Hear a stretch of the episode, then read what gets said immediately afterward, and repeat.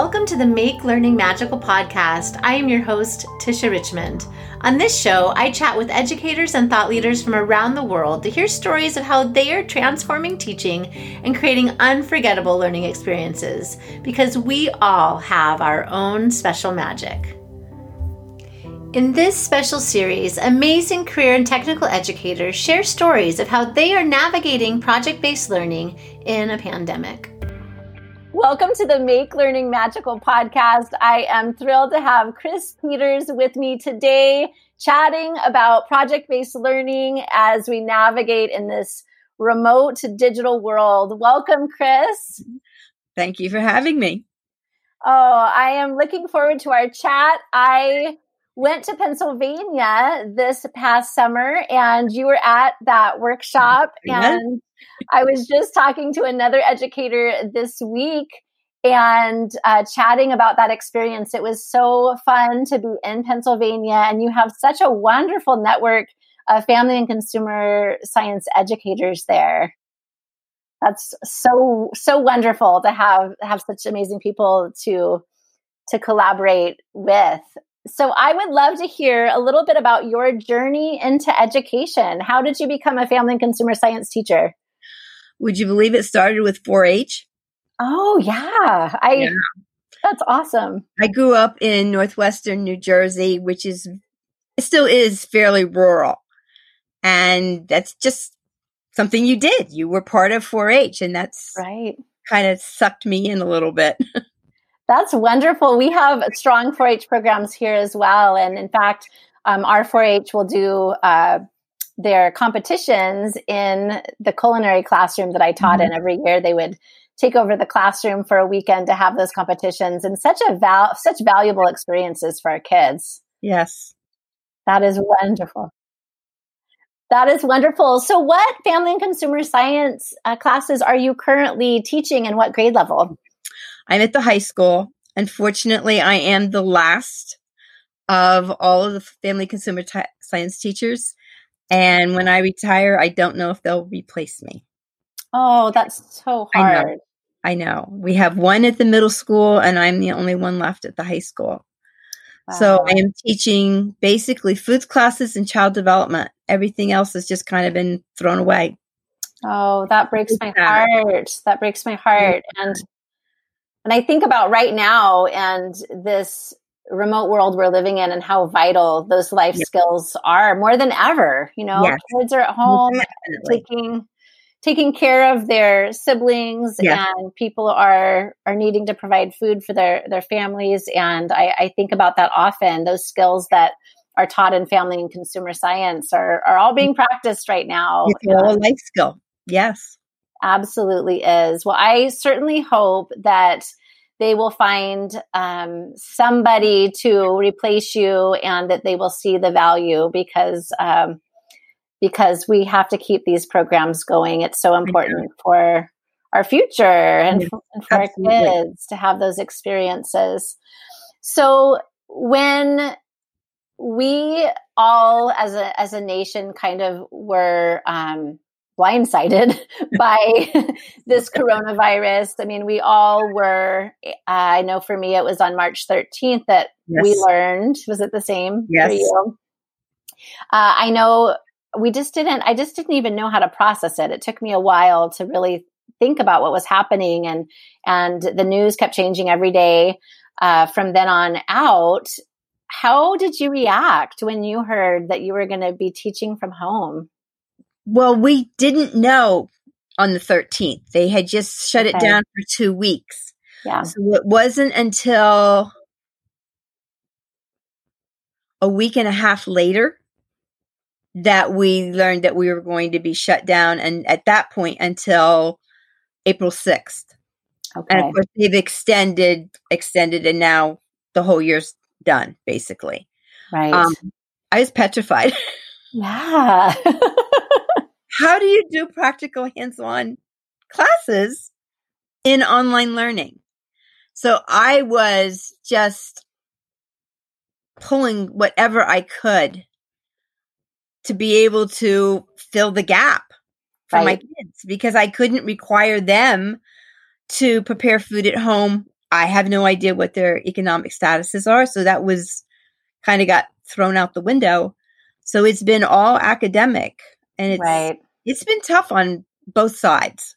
Sure. Yeah, it's super tough. And I think that that equity piece is is something that we're all facing because not every mm-hmm. kid has the same environment at home. They yeah. they may not have the the food to be able to prepare what right. you want them to prepare. They may not have the time. They might be, you know, taking care of family members and mm-hmm. um, there's lots of factors, lots of factors right. involved. So, were you in a school that had devices in the hands of students or how did that work? What kind of a a digital platform are you working yeah. with? The kids all have iPads. Okay. Um, we are a primarily rural district. So the biggest drawback was not having the internet mm-hmm. capability. They had the iPads, but they couldn't connect. Okay. So two of the local um, cable companies joined together.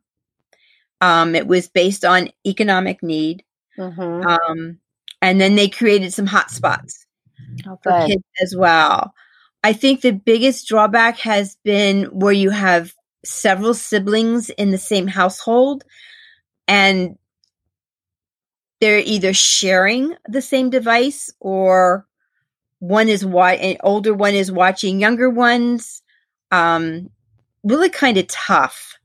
Yeah. Um, and I've had kids reach out to me and say, Hey, my internet is so spotty. And it's like, okay, mm-hmm. then reach out to technology. They'll help you try to figure this out, get you a hotspot or whatever you need. But even so, I think kids are falling through the cracks. Yeah.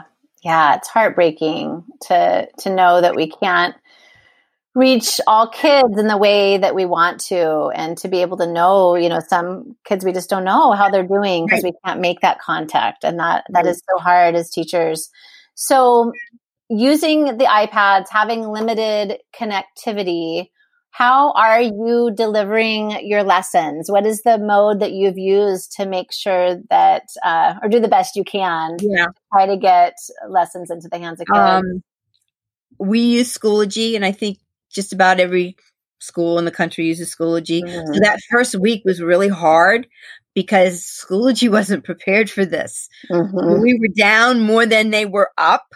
Yeah.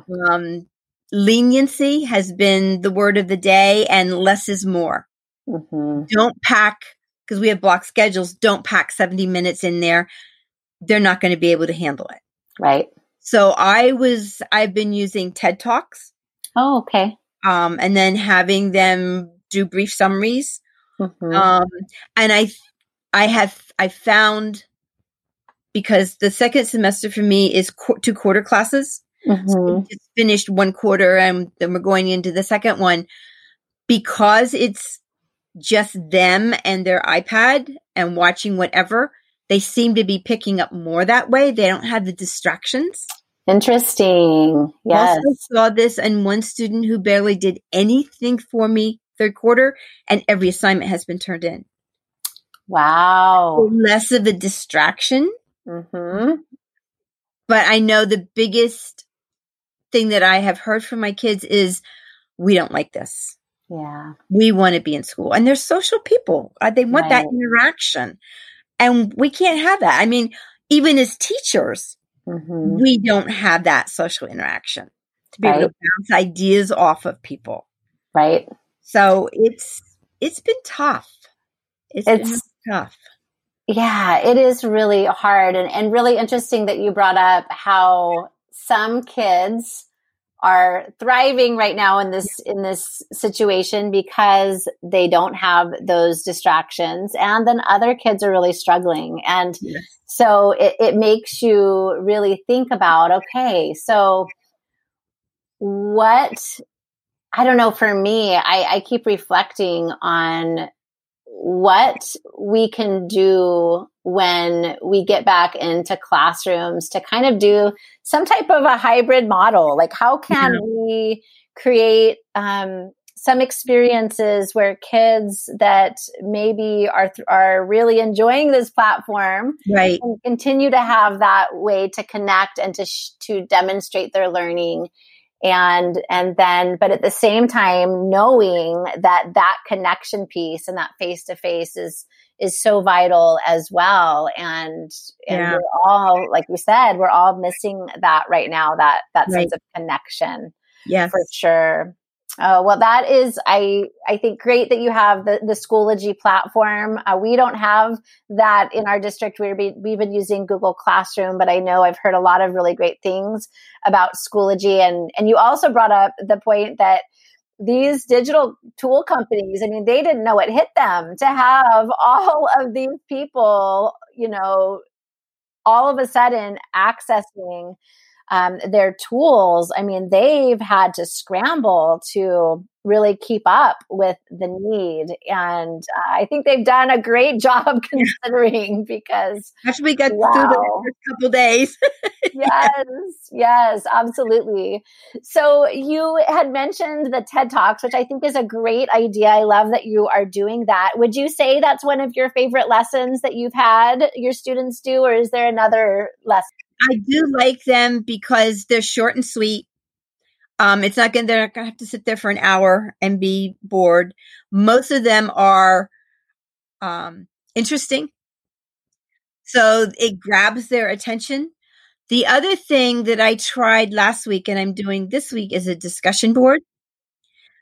And this week I'm doing it around the shortages of food shortages, and then the local farmers. Um, we've had just a couple counties um, west of us.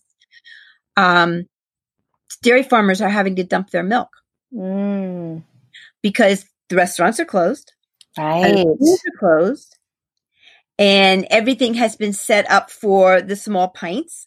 Mm-hmm. Or like a five gallon jug that would go to a restaurant.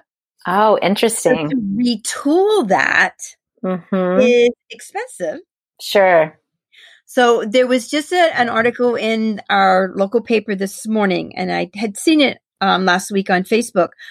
There is an egg farmer, and we're talking like 18,000 chickens. He's not small at all. Right. And his, whoever his contract was through said, I can't use them. I don't know what you're going to do with them. He said, you might as well just send them to the slaughterhouse. Well, this is their business. Oh, wow. So they kind of put out this SOS and said, hey, we will sell eggs to whoever wants it. Sure. And it'll be contactless. You drive up, you'll have your name, you'll open your car door, put them in, and off you go. They sold out yesterday. Oh my goodness. Awesome. That is awesome. So I copied and pasted the article and put it on the discussion board and said, hey guys, what do you think about this? Right. Most of our farmers markets are opening up this weekend. Wonderful. one in Bethlehem that is has I mean they're talk you're talking fourth generation. Mm-hmm. And all kinds of fruits and vegetables. Well, now they're opening it up to other local farmers. Oh. And also meats and baked goods Oh. So it's like the whole community has to come together to make this work. Yeah. It's been, it's been fascinating following all these different stories and these different farmers and thinking there's a way around this. Yes. You don't want to see anybody losing their their occupation just because the restaurants are closed you brought up such a really uh, such a great point and that first of all you don't think about all of the ripple effects of this yeah. right you think yeah. about you see your own perspective you see how it's affecting right. the people you love the people around you yes. but i would have never thought about that and and what is happening at that you know in that situation in that circumstance and i also think about how not only communities are coming together, but people are being so creative at yeah. solving problems. I mean, you, I think when you are faced with economic hardship, you, I mean, you have to think creatively because it's a matter of you being able to continue on, you know, right. or not in your business. And, and I, I think that, um, what we are doing in communities around the world and as a nation really is is pretty incredible when you think about yeah. it and, yeah. and really working at solving these problems. And I love too that you are including your students in that to give them the opportunity to to read about these things and then to possibly have them even come up with the solutions. You know, I was right. always amazed in my classes how my kids would have the most amazing ideas for things if I would just mm-hmm. ask them. And right. and so what a perfect opportunity to to pose some of these issues that are happening in our world right now and give them an opportunity to come up with solutions for them, right. you know, and discuss right. them, like you said, in a discussion board. Uh, I I think that that is is so incredibly valuable and um, really makes me think about the different things that we can do in our classrooms, especially in our project based classrooms, right. to uh, have students be part of some of these these solutions. Yeah, right. Yeah, really, really exciting. So I always like to find the magical moments in everything. And so even in the midst of this, this, you know, worldwide pandemic that we are in, um, I try to to find those moments because we we have to you know we have to i think it's good for our soul when we can right. find the positive in in our daily circumstances so i would love to hear from you what is a magical moment in the last six weeks of of of navigating a remote learning that that maybe you have uh, discovered? Well, I'll be quite honest. I am not a technologically savvy person. Mm-hmm. So the number of people that I was able to reach out to and just go, help. Right. How do I set this up? Mm-hmm. How do I mm-hmm. reach my kids? what are some ideas? What what are you doing? What's working for you? Mm-hmm. And having people, you know, just brainstorm with me. Yeah. The different things that I can use. But it's again, people coming together to help each other because basically teaching is an isolated profession. Right. We're in our classrooms all day. You may see people out in the hall, but you don't have time to really s- talk to chat. So true. So this has been a way to connect with other people and find out what they're doing, what's not working. Right. And I may keep a lot of this stuff for next year. You know, if it works, then maybe we'll do something different in the classroom and say, okay, then you do this on your time and you've got all week to do it. You have to have it posted by the end of the week. Sure. Because that's another thing I've seen is kids saying, I like that it doesn't have to be done in this set period of time. Yes. A week to do it. Yes. And if that's what works best for them, then I'm not going to sit here and stand over them and say, you must do this now. Right. If they would prefer doing it at a, on a different speed level or, or whatever. Um, yes. So is, is that I guess has been an eye opener for me. Right. Um, to give them the opportunity for extended period of time to to do just a simple assignment. Sure. Well, and just to your point before, some kids are going to do better when they can do it in a different location and by themselves yes. and not have those distractions. Yes. And so I think that is amazing and and what i keep thinking about too is how would we have ever known unless we were put in this situation how our students would respond and how right. we, we have had this kind of odd time to reflect and to try things differently and realize, oh, like that actually works really well. And the way that I have been doing things for, you know, this period of time for however long, um, there's maybe a different way to do it. And I know as an educator, I I had found myself dialed in, like I had done the same thing for a long time mm-hmm. because it worked. There right. was nothing wrong. It was working. Right. My classes were going smoothly. I felt like I had a good systems in place. And I, you know, I shared my story, and I probably shared when I was in Pennsylvania that, you know, when iPads came into my classroom, it, it disrupted that. And it was super scary. Yeah. But I knew that I had, I mean, I had this class set of iPads and I had to figure it out because I didn't want to be, I wanted to be um, wise with this, with this technology and I didn't want to waste it. And so, you know, it's, but it was really, it was very uncomfortable. But in the process of being uncomfortable, I realized, okay, now I see why I need to disrupt my normal dialed in workflow because actually my students are more immersed than they were before. I actually have found that my my workflow could be more streamlined than it is and actually mm-hmm. save my myself time in the long run. And so all of those things. And so I think right. that, that right. is so true that really whether we like it or not, our, our workflow has been disrupted.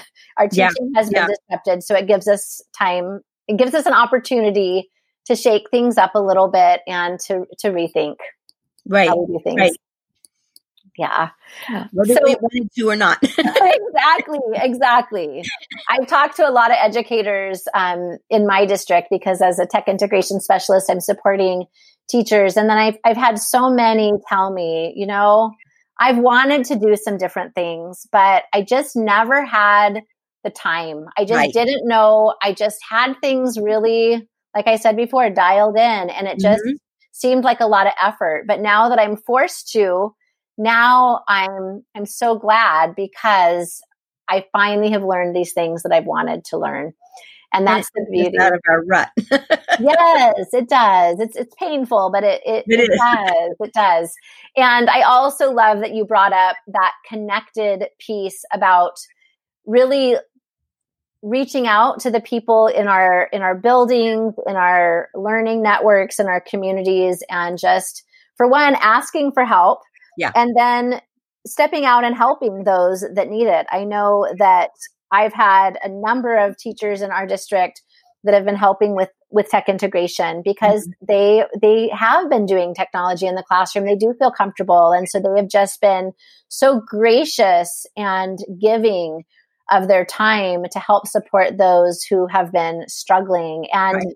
in that process, we are building relationships with our colleagues yeah. like that you like you said we wouldn't have ever had because we're right. always I always called it my culinary cave. I was always there. I didn't, my kids were in there at lunch. They were in there at office hours. Like I might have gotten a quick run to like the, the front office or my, my box to check my mail, but uh, I was in there all the time, and and so how neat that some who knew right over right. Zoom that or whatever virtual platform we use um, for video that we were going to connect in in a different way with people right. that would have never before.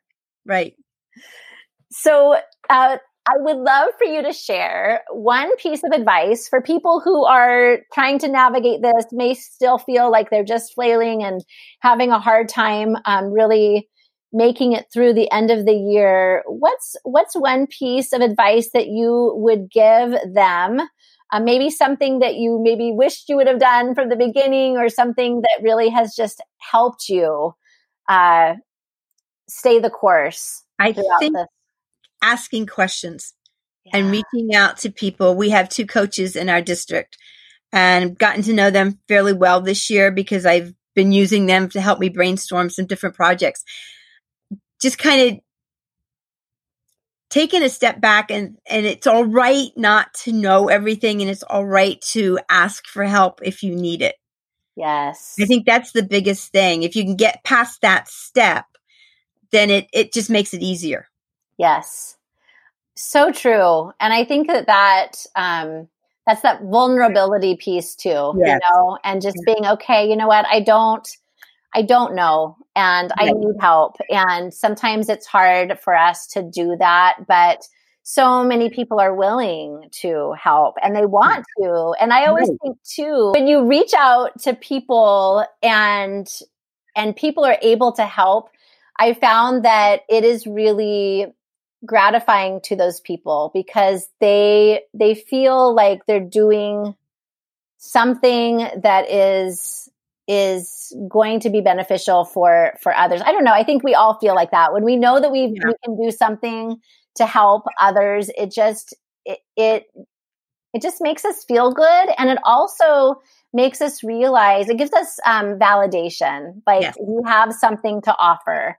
And I think that right now we all want to feel like we can do something to help and that we have something to offer because I know a, a, lot of people that I have talked to in my district as well just feel like I just I feel like I'm not doing enough even though we're all working so hard. It's just, right. Right. It's different. It is. And so. you always want to be doing more than you feel like you can do. And and so I think that that's really really wonderful um, advice. And so thank you so much for for sharing that. And I have really enjoyed chatting with you, and I'm oh, yes. so proud of you for navigating all of this. And I know that, I mean, our kids may not have the experiences that we really wanted for them in this pandemic. Yeah. They're never going to forget it. They're no. not going to forget this. Absolutely this not.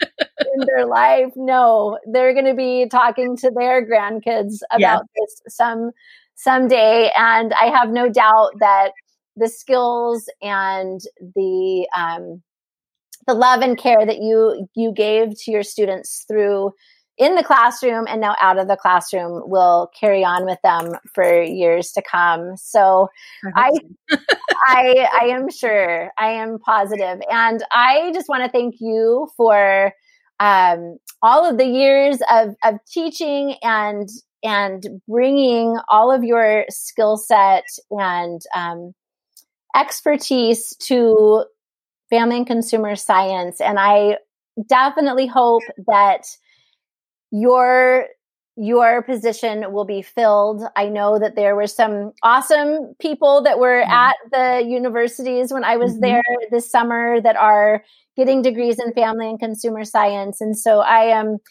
hope upon, uh, yes. hope, upon hope that they will keep those positions open and that they will be filled and that those uh, programs will continue to thrive because uh, they're so, so important.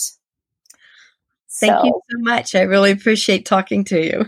Thank you so much. Have a magical day, everyone. You too. Bye.